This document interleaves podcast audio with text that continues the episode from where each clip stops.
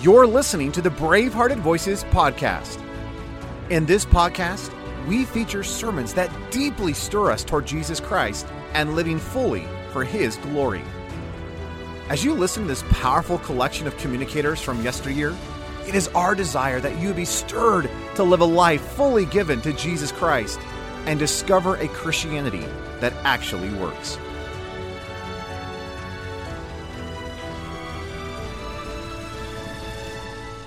And today I'd like to speak to you from the theme Ten Shekels and a Shirt, as we find it here in chapter 17.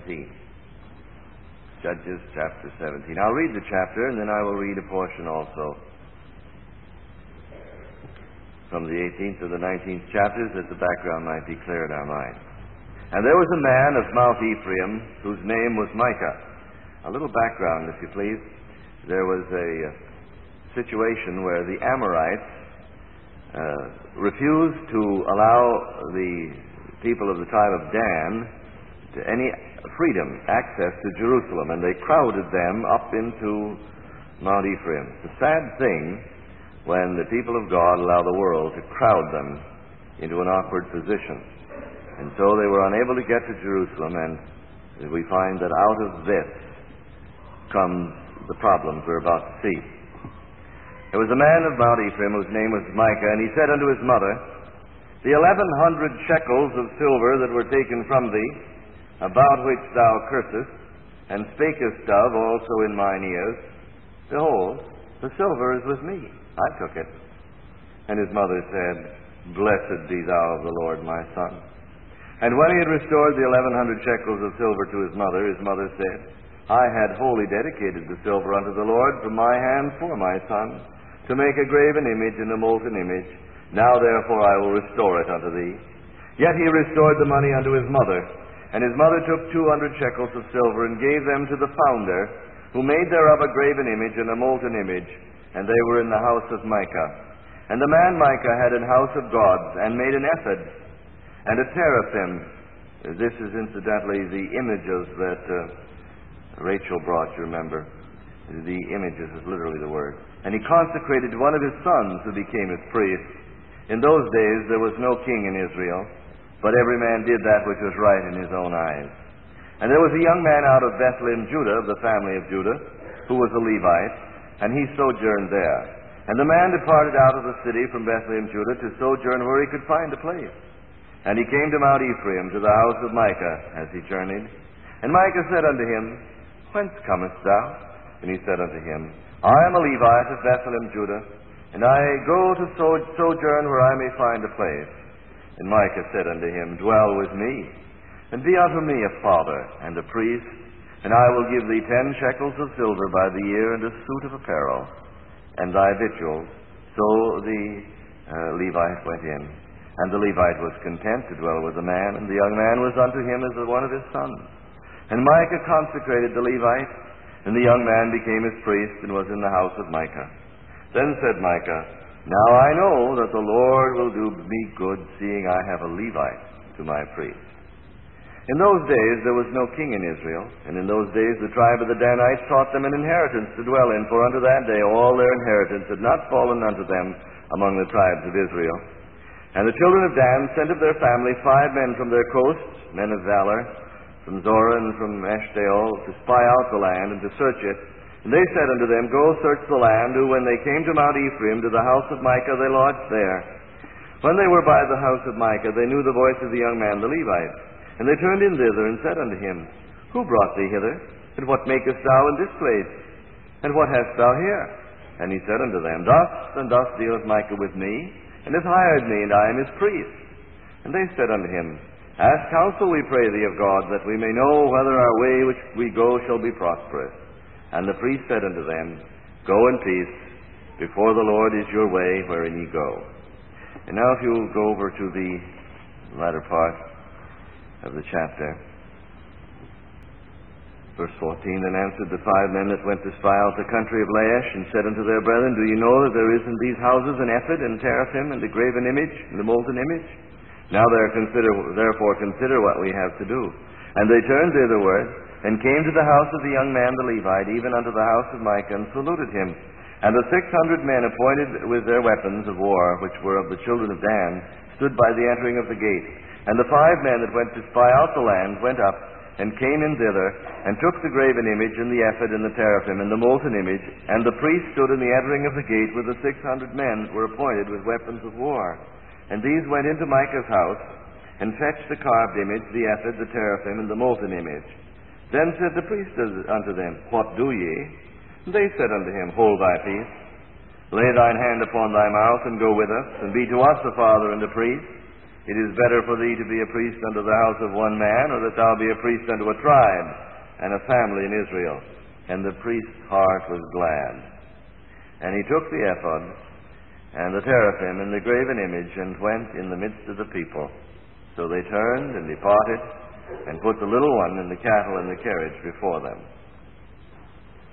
Well, there's the story.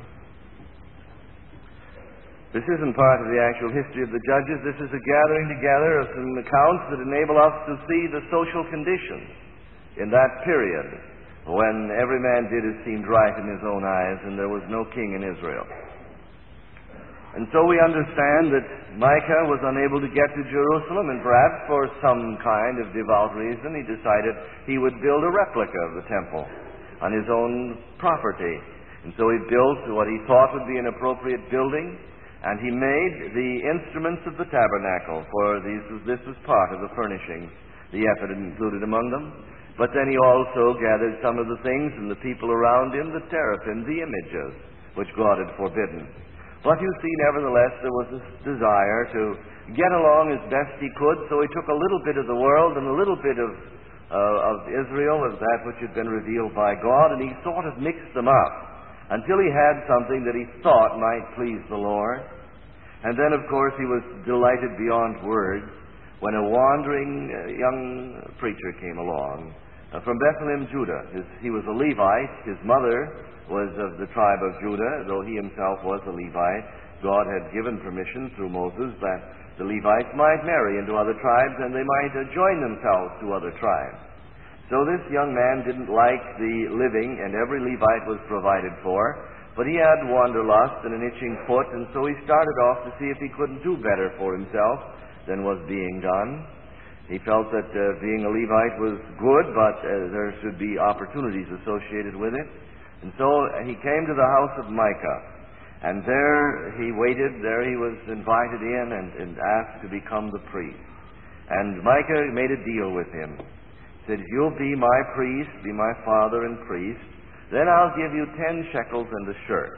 It says a suit, but you understand that the uh, people of the day wore what would be called a jalabia, a long, uh, sort of an outsized uh, well, I was going to say nightgown. I don't know if that's exactly what it is, but it's appropriate at least.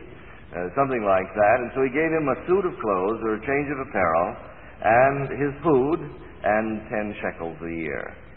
This was pretty good living for him, and so he decided that he would stay there and enter into the mixture of idolatry and so on that was in the house of Micah. But the people of Dan came along. They were supposed to have driven out the Amorites, but the Amorites were too difficult, so they wanted to find someone that was a little easier to get out, to move. And they came to, as you've read, to Micah's house, and the Levite told them to go ahead, and then you find that they discovered that there were some uh, people uh, after the manner of the Zidonians at Laish, and uh, they were peaceful, and no one was there to protect them, and so they figured this would be a very good place to take some land for themselves. And when they came with the men that were set out to conquer this area, they figured that since they'd found the land through the young Levite, it would be splendid to have his assistance. And so they went into the house of Micah, took all the things that he had made, and it cost a good bit of money because at least 200 shekels had been given for this one piece of furniture. And so they just took it all, made it theirs, and took the Levite. Rather hard on Micah, but you'll notice that the young Levite was able to adjust himself to this. It was amazing how flexible he was and how easily he could accommodate himself to such changes when there was a little rationalization along the way. As soon as he could begin to see that it was far more important to serve a tribe than a one man's family, and he could minister to so many more, Why, he could see the wisdom of this and he could justify it. And so, with uh, no real strain of conscience, uh, he could make the adjustment, hold his hand over his mouth while they took the furniture out of the little chapel that Micah had built. But he was a wise man nonetheless.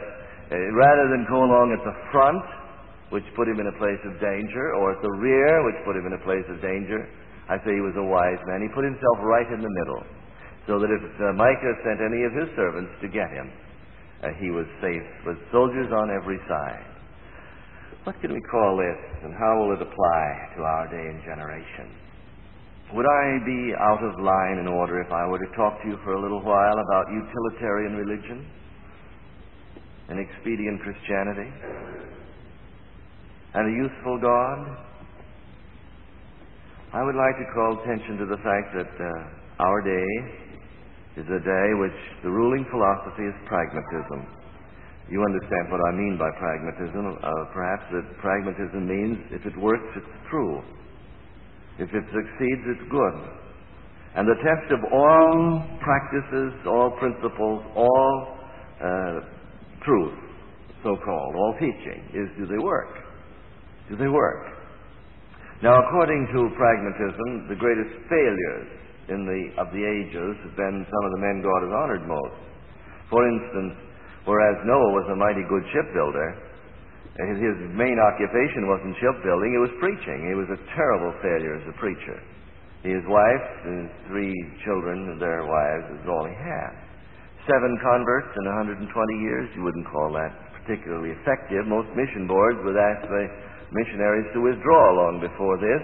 I say as a shipbuilder he did quite well, but as a preacher he was a failure. And then we come down across these years to uh, uh, another man by the name of Jeremiah. He was a mighty uh, effective preacher, but uh, ineffective as far as results were concerned. If you were to measure statistically how successful Jeremiah was, he would probably get a, a large cipher. For we find that he lost out with the people, he lost out with royalty, even the ministerial assassination voted against him and wouldn't have anything to do with him. He had he had everything and everything failed. The only one he seemed to be able to please was God. But he is otherwise he was a distinct failure. And then we come to another well known person, the Lord Jesus Christ that was a failure from the judging from all the standards. He never succeeded in organizing a church or denomination. He wasn't able to build a school. He didn't succeed in getting a mission board established. He never had a book printed. He never was able to get any of the uh, various criteria of, or instruments that we find and, and are so useful. I'm not being sarcastic at all.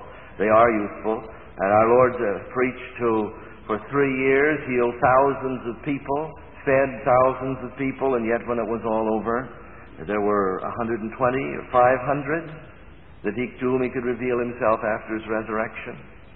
And the day that he was taken, one man said, If all the others forsake you, I will, I'm willing to die for you. And he looked at this one and said, Peter, you don't know your own heart. You're going to deny me three times before the cock crows this morning. And so all men forsook him and fled. And by every standard of our generation or any generation, our Lord was a signal failure. The question comes then to this what is the standard of success? And by what are we going to judge our lives and our ministries? And the question that you're going to ask yourself is Is God an end or is He a means? And you have to decide very early in your Christian life whether you're viewing God as an end or a means. Our generation is prepared to honor with signal honor anyone that's successful, regardless of whether they've settled this problem or not.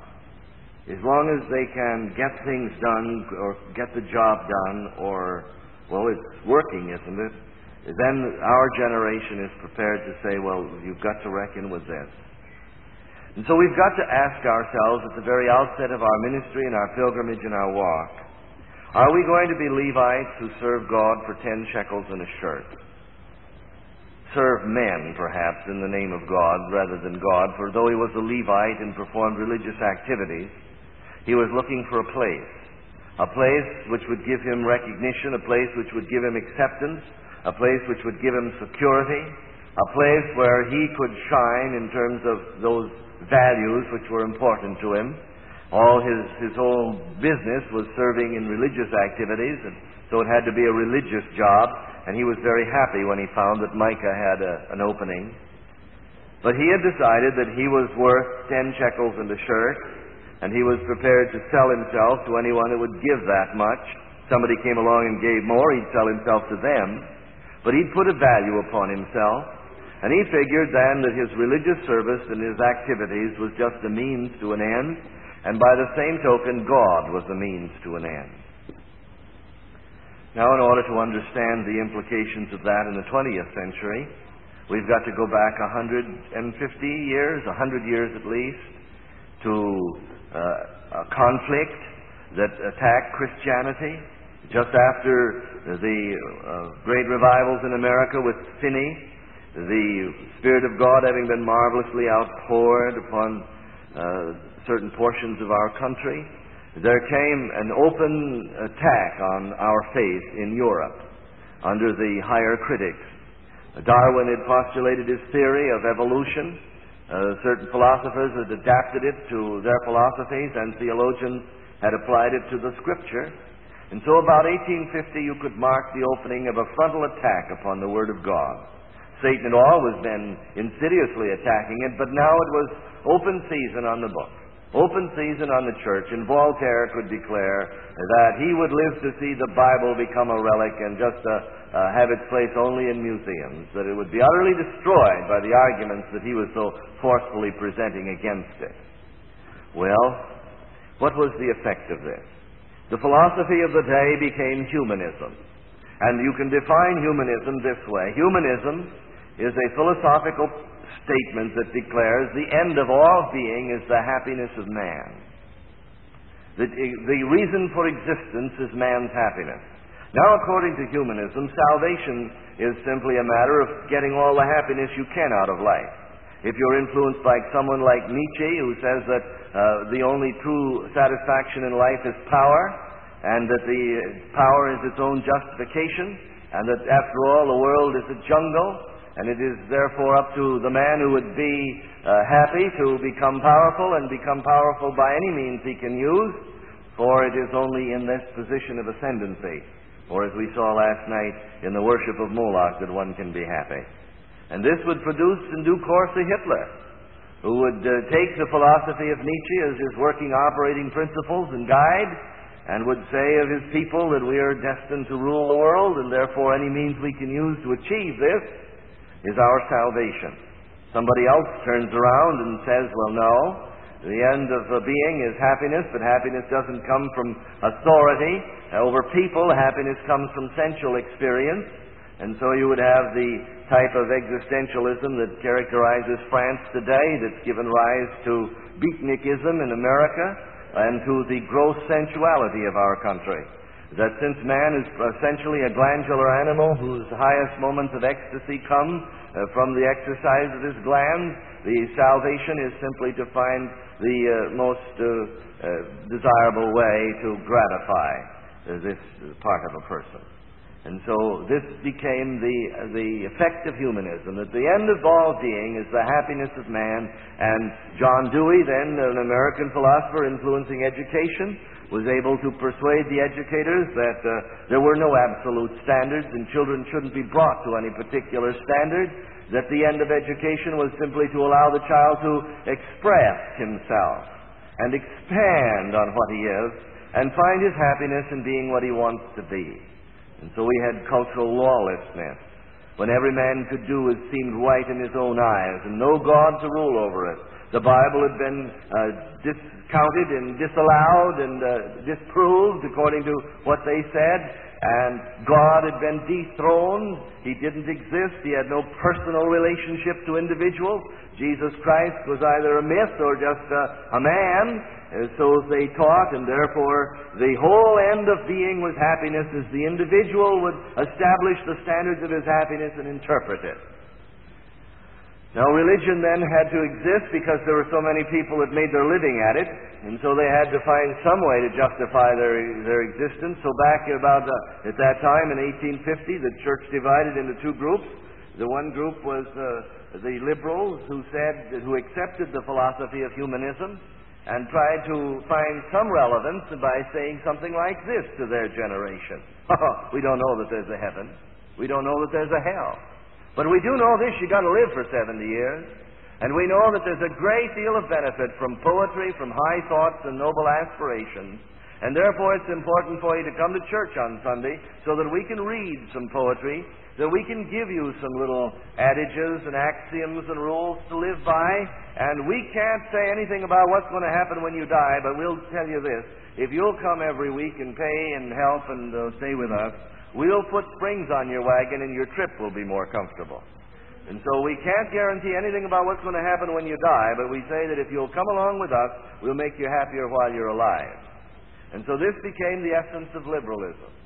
It has simply nothing more than to try and put a little sugar in the bitter coffee of the journey and sweeten it up for a time. This was all that it could say. Well, now the philosophy of the atmosphere is humanism. The chief end of being is the happiness of man. There's another group of people that have taken umbrage with the liberals. These group, this group of my people, the fundamentalists, that say, uh, we believe in the inspiration of the Bible. We believe in the deity of Jesus Christ. We believe in hell. We believe in heaven. We believe in the death, burial, and resurrection of Christ. But remember, the atmosphere is that of humanism. And humanism says the chief end of being is the happiness of man. And humanism is like a miasma out of a pit. It just permeates every place. And humanism is like an infection, an epidemic. It just goes everywhere. And so it wasn't long until we had this that the fundamentalists knew each other because they said, We believe these things. They were men, for the most part, that had met God. But you see, it wasn't long until, having said, These are the things that establish us as fundamentalists, the second generation said, This is how we become a fundamentalist. Believe in the inspiration of the Bible. Believe in the deity of Christ. Believe in his death, burial, and resurrection. And thereby become a fundamentalist. And so it wasn't long until it got to our generation where the whole plan of salvation was to give intellectual assent to a few statements of doctrine. And a person was considered a Christian because he could say, uh huh, at four or five places that he was asked to. And if he knew where to say, uh huh, someone would pat him on the back, shake his hand, smile broadly, and say, Brother, you're saved. And so it had gotten down to the place where salvation was nothing more than an assent to a scheme or a, a formula. And the end of this salvation was the happiness of man because humanism has penetrated. And so if you were to analyze uh, fundamentalism in contrast to liberalism of a hundred years ago as it developed, for I'm not pinpointing it in time, it would be like this. The liberal says the end of religion is to make man happy while he's alive. And the fundamentalist says the end of religion is to make man happy when he dies. But again, the end of all of the religion it was proclaimed was the happiness of man. And whereas the, funda- the liberal says by social change and political order we're going to do away with slums, we're going to do away with alcoholism and dope, dope addiction and poverty, and we're going to make heaven on earth, and make you happy while you're alive. We don't know anything about after that, but we want you to be happy while you're alive. They went ahead to try to do it, only to be brought up with a terrifying shock at the First World War and utterly staggered to the Second World War because they seemed to be getting nowhere fast. And then the fundamentalists along the line are now t- tuning in on this same, same wavelength of humanism until we find it something like this. Accept Jesus so you can go to heaven. You don't want to go to that old, filthy, nasty, burning hell when there's a beautiful heaven up there. Now come to Jesus so that you can go to heaven. And the appeal could be as much to selfishness as a couple of men sitting in a coffee shop deciding they're going to rob a bank to get something for nothing. And there's a way that you can give an invitation to sinners that just sounds for all the world like a plot to take up a filling station proprietor's Saturday night uh, earnings without working for them. And humanism is, I believe, the most deadly and disastrous of all the philosophical stenches that's crept up through the grating over the pit of hell. And it has penetrated so much of our religion. And it is in utter and total contrast with Christianity. And unfortunately, it's seldom seen. And here we find Micah wants to have a little chapel, and he wants to have a priest, and he wants to have prayer, and he wants to have devotion because I know the Lord will do me good. And this is selfishness. And this is sin. And the Levite comes along and falls right in with it because he wants a place. He wants ten shekels and a shirt and his food. And so, in order that he can have what he wants and Micah can have what they want, they sell out God for ten shekels and a shirt. And this is the betrayal of the ages.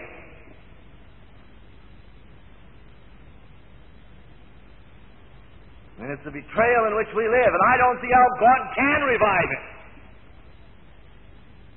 until we come back to Christianity as in direct and total contrast with the vengeful humanism that's perpetrated in our generation in the name of Christ.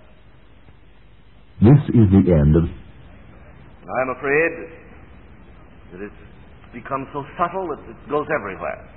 What is it? In essence, it's this that this philosophical postulate that the end of all being is the happiness of man has been a sort of covered over with evangelical terms and biblical doctrine until God reigns in heaven for the happiness of man. Jesus Christ was incarnate for the happiness of man. All the angels exist in the whole. Everything is for the happiness of man. And I submit to you that this is unchristian.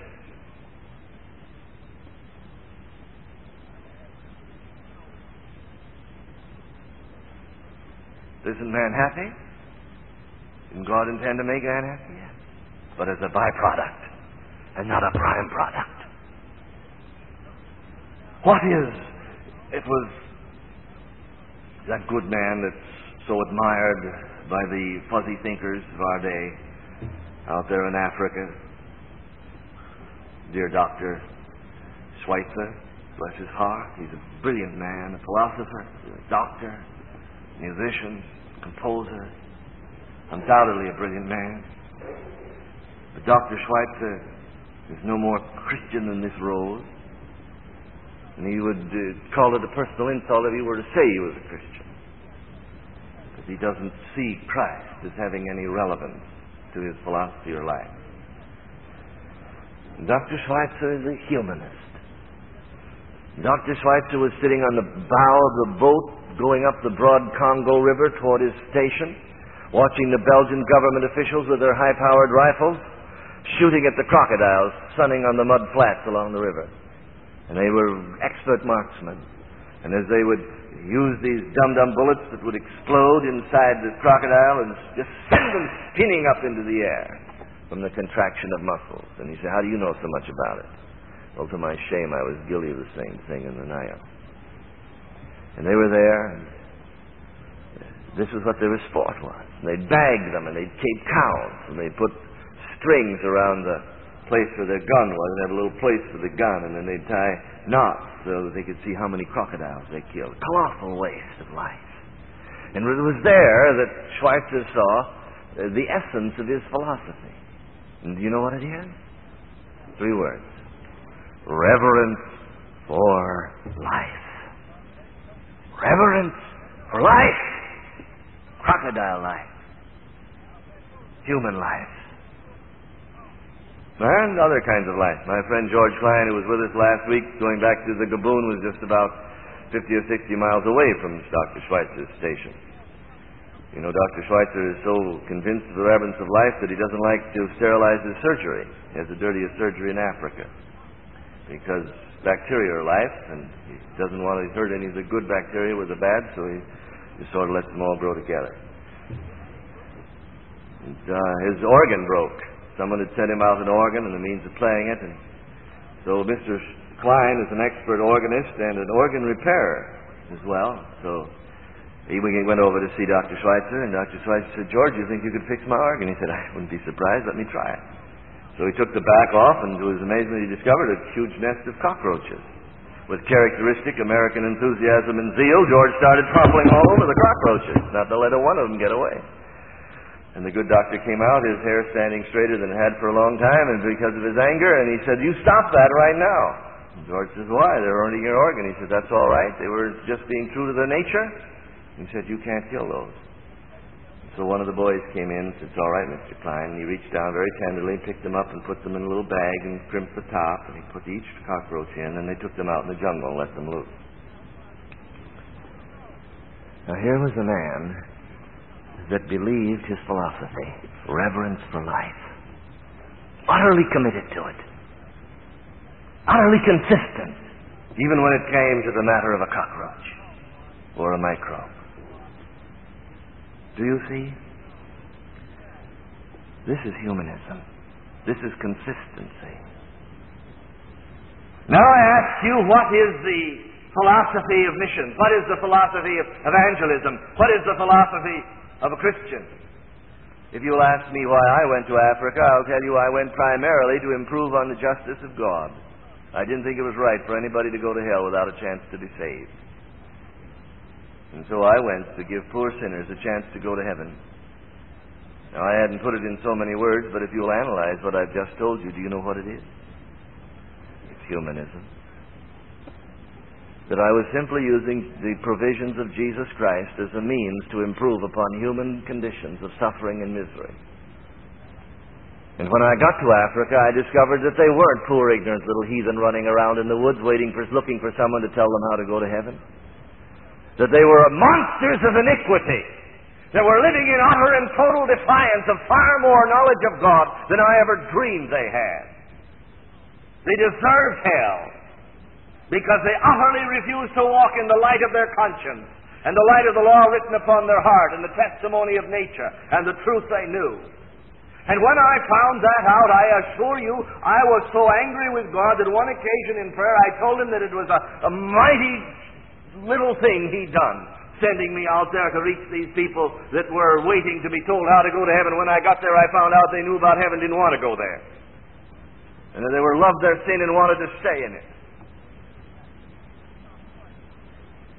I went out there motivated by humanism. I'd seen pictures of lepers, I'd seen pictures of ulcers, I'd seen pictures of native funerals, and I didn't want my fellow human beings to suffer in hell eternally after such a miserable existence on earth. But it was there in Africa that God began to tear through the overlay of this humanism. And it was that day in my bedroom with the door locked that I wrestled with God. For here was, was I was coming to grips with the fact that the people that I thought were ignorant and wanted to know how to go to heaven and were saying, someone come and teach us actually didn't want to take time to talk with me or anybody else. They had no interest in the Bible and no interest in Christ, and they loved their sin and wanted to continue in it. And I was to the place at that time where I felt the whole thing was a sham and a mockery, and I'd been sold a bill of goods. And I wanted to come home.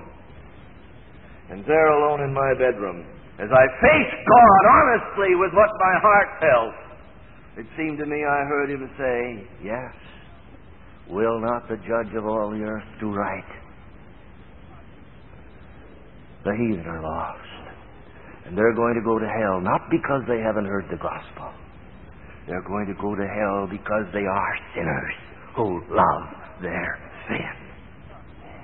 And because they deserve hell. But I didn't send you out there for them. I didn't send you out there for their sake. And I heard as clearly as I've ever heard, though it wasn't with physical voice, but it was the echo of truth of the ages finding its way into an open heart. I heard God say to my heart that day something like this I didn't send you to Africa for the sake of the heathen. I sent you to Africa for my sake. They deserved hell, but I love them and I endured the agonies of hell for them. I didn't send you out there for them. I sent you out there for me. Do I not deserve the reward of my suffering? Don't I deserve those for whom I died? And it reversed it all and changed it all and righted it all. And I wasn't any longer working for Micah and ten shekels in a jar, but I was serving the living God. I was there not for the sake of the heathen, I was there for the Savior that had endured the agonies of hell for the heathen, who didn't deserve it. But he deserved them because he died for them. Do you see? Let me epitomize, let me summarize. Christianity says the end of all being is the glory of God. Humanism says the end of all being is the happiness of man. And one was born in hell, the deification of man. And the other was born in heaven, the glorification of God. And one is Levite serving Micah, and the other is a heart that's unworthy serving the living God because of the highest honor in the universe. What about you? Why did you repent? I'd like to see some people repent on biblical terms again. And George Whitefield knew it. He stood on Boston Common speaking to 20,000 people and he said, Listen, sinners, you're monsters. Monsters of iniquity deserve hell. And the worst of your crimes is that criminals though you've been, you haven't had the good grace to see it. He said, If you will not weep for your sins and your crimes against the Holy God, George Whitefield will weep for you. That man would put his head back and he would sob like a baby. Why? Because they were in danger of hell? No. But because they were monsters of iniquity that didn't even see their sin or care about their crime. Do you see the difference? Do you see the difference? The difference is here's somebody trembling because he's going to be hurt in hell. And he has no sense of the enormity of his guilt, and no sense of the enormity of his crime, and no sense of his insult against deity.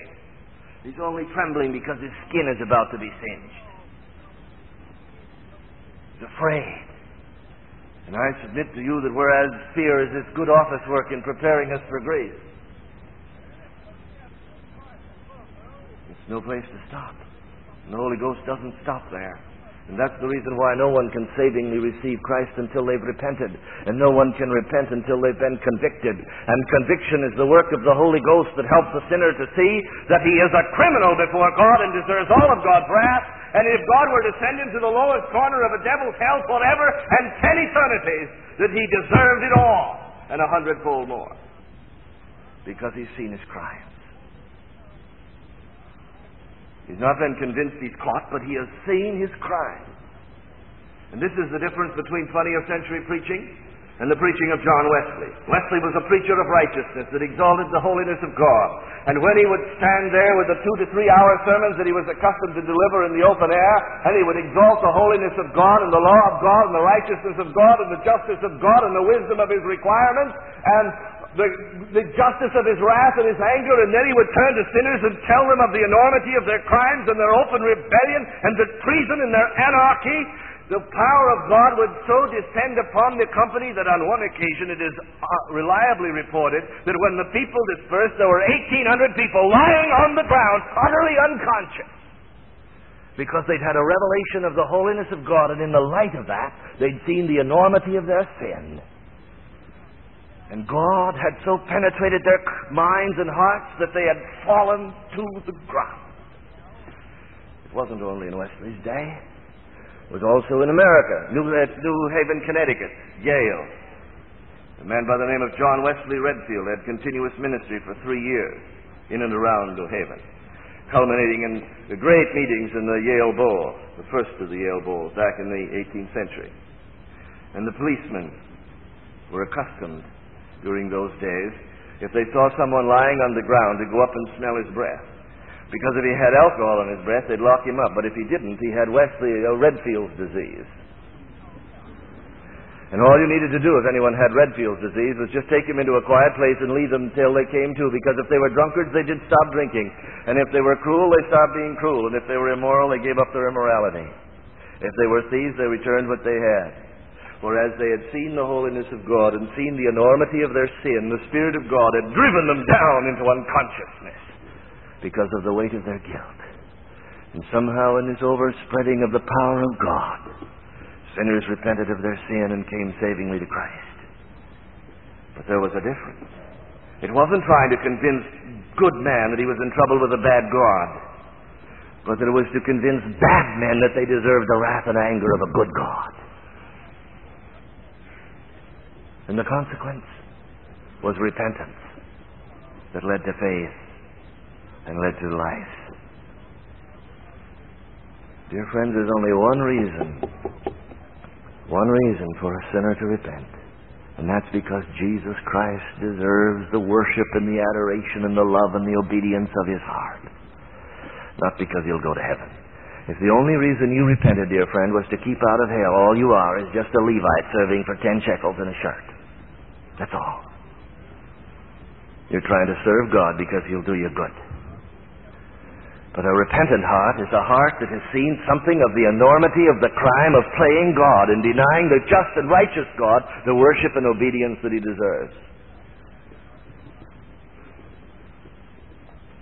Why should a sinner repent?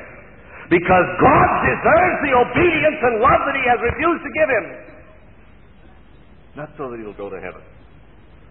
The only reason he repents is so that he'll go to heaven. It's nothing but trying to make a deal or a bargain with God. Why should a sinner give up all his sins?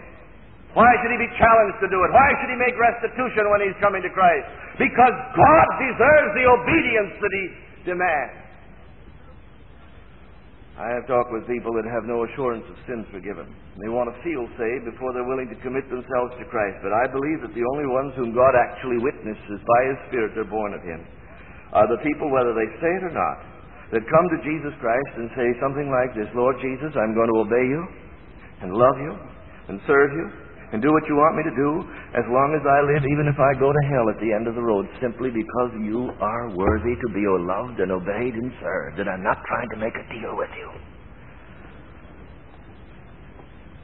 Do you see the difference? Do you see the difference between being a Levite serving for ten shekels in a shirt or a Micah building a chapel because God will do you good? And someone that repents for the glory of God. Why should a person come to the cross? Why should a person embrace death with Christ? Why should a person be willing to go in identification down to the cross and into the tomb and up again? I'll tell you why. Because it's the only way that God can get glory out of a human being. If you say it's because you'll get joy or peace or blessing or success or fame, then it's nothing but a Levite serving for ten shekels in a shirt. There's only one reason for you to go to the cross, dear young person. And that's because until you've come to the place of union with Christ in death, you are defrauding the Son of God of the glory that He could get out of your life. For no flesh shall glory in sight. And until you've understood the sanctifying work of God by the Holy Ghost, taking you into union with Christ in death and burial and resurrection, you have to serve in what you have and all you have is that which is under the sentence of death human personality and human nature and human strength and human energy. And God will get no glory out of that. And so the reason for you to go to the cross isn't that you're going to get victory. You will get victory. It isn't that you're going to have joy. You will have joy. But the reason for you to embrace the cross and press through until you know that you can testify with Paul, I'm crucified with Christ, isn't what you're going to get out of it, but what he'll get out of it. For the glory of God. By the same token, why ought you press through to know the fullness of the Holy Spirit? Why ought you press through to know the fullness of Christ? I'll tell you why. Because the only possible way that Jesus Christ will get glory out of a life that is redeemed with His precious blood is when He can fill that life with His presence and lived through it his own life. The genius of our faith wasn't that we were going to go through the motions like a Levite that were hired to serve God. No, no. The genius of our faith was that we'd come to the place where we knew we could do nothing, and all we could do would be to present the vessel and say, Lord Jesus, you'll have to fill it. And everything that's done will have to be done by you and for you. But oh, I know so many people that are trying to know the fullness of God so that they can use God. A young preacher came to me down in West Virginia, Huntington, West Virginia. said, Brother Reed, I've got a great church. We've got a wonderful Sunday school program. We've got a radio ministry, growing. But I feel a personal need and a personal lack. I need to be baptized with the Holy Ghost. I need to be filled with the Spirit. And someone told me God done something for you. And I wondered if you could help me. I looked at the fellow. And you know what he looked like? Me. Just looked like me. I just saw in him everything that was in me. You thought I was going to say me before. No, listen, dear heart.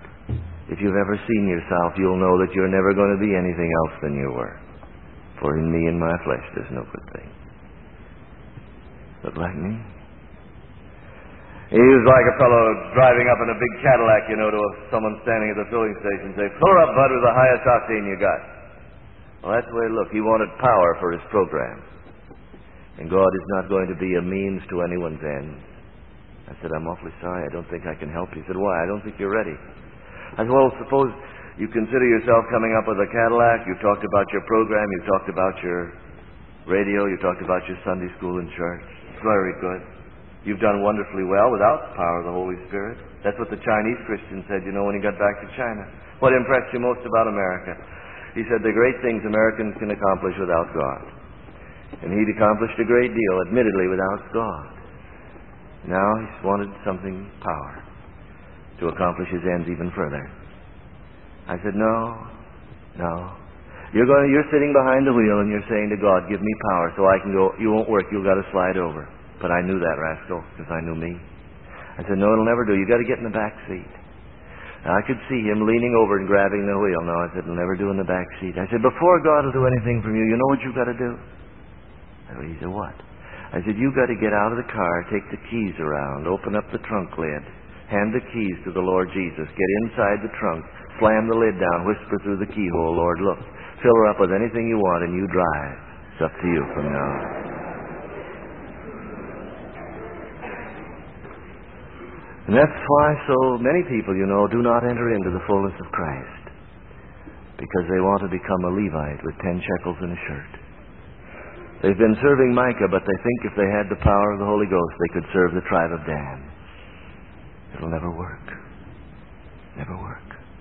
There's only one reason for God needing you, and that's to bring you to the place where, in repentance, you've been pardoned for His glory, and in victory, you've been brought to the place of death that He might reign, and in His fullness, Jesus Christ is able to live and walk in you. And your attitude is the attitude of the Lord Himself, who said, I can do nothing of myself. I can't speak of myself. I don't make plans for myself. My only reason for being is the glory of God in Jesus Christ. If I were to say to you, come to be saved so you can go to heaven, come to the cross so that you can have joy and victory, come to the fullness of the Spirit so that you can be satisfied. I'd be falling into the trap of humanism. I'm going to say to you, dear friend, if you're out here without Christ, you come to Jesus Christ and serve Him as long as you live, whether you go to hell at the end of the way, because He's worthy. I say to you, Christian friend, you come to the cross and join Him in union in death and enter into all the meaning of death to self in order that He can have glory. I say to you, dear Christian, if you do not know the fullness of the Holy Ghost, come and present your body a living sacrifice and let Him fill you so that He can have the purpose for His coming fulfilled in you and get glory through your life. It's not what you're going to get out of God, it's what He is going to get out of you. Let's be done once and for all with utilitarian Christianity that makes God a means instead of the glorious end that He is. Let's resign. Let's tell Micah we're through. We're no longer going to be his priest serving for ten shekels and a shirt. Let's tell the tribe of Dan we're through. And let's come and cast ourselves at the feet of the nail pierced Son of God and tell him that we're going to obey him and love him and serve him as long as we live because he is worthy. Two young Moravians heard of an island in the West Indies where an atheist British owner had 2,000 to 3,000 slaves. And the owner had said, No preacher, no clergyman will ever stay on this island. If he's shipwrecked, we'll keep him in a separate house until he has to leave. But he's never going to talk to any of us about God. I'm through with all that nonsense. 3,000 slaves from the jungles of Africa brought to an island in the, in the Atlantic and there to live and die without hearing of Christ. Two young Moravians heard about it. They sold themselves to the British planter and used the money they received from the sale, for he paid no more than he would for any slave, to pay their passage out to his island, for he wouldn't even transport them. And as the ship left the river at uh, Hamburg, left its pier in the river at Hamburg, and was going out into the North Sea, carried with the tide, the Moravians had come from Herrnhut to see these two lads off in the early 20s, never to return again, for this wasn't a four year term. They'd sold themselves into lifetime slavery, simply that as slaves they could be as Christians, where these others were. The families were there weeping, for they knew they'd never see them again. And they wondered why they were going and questioned the wisdom of it. And as the gap widened and the hawsers had been cast off and were being curled up there on the pier, and the young boys saw the widening gap, one lad with his arm linked through the arm of his fellow raised his hand and shouted across the gap the last words that were heard from them.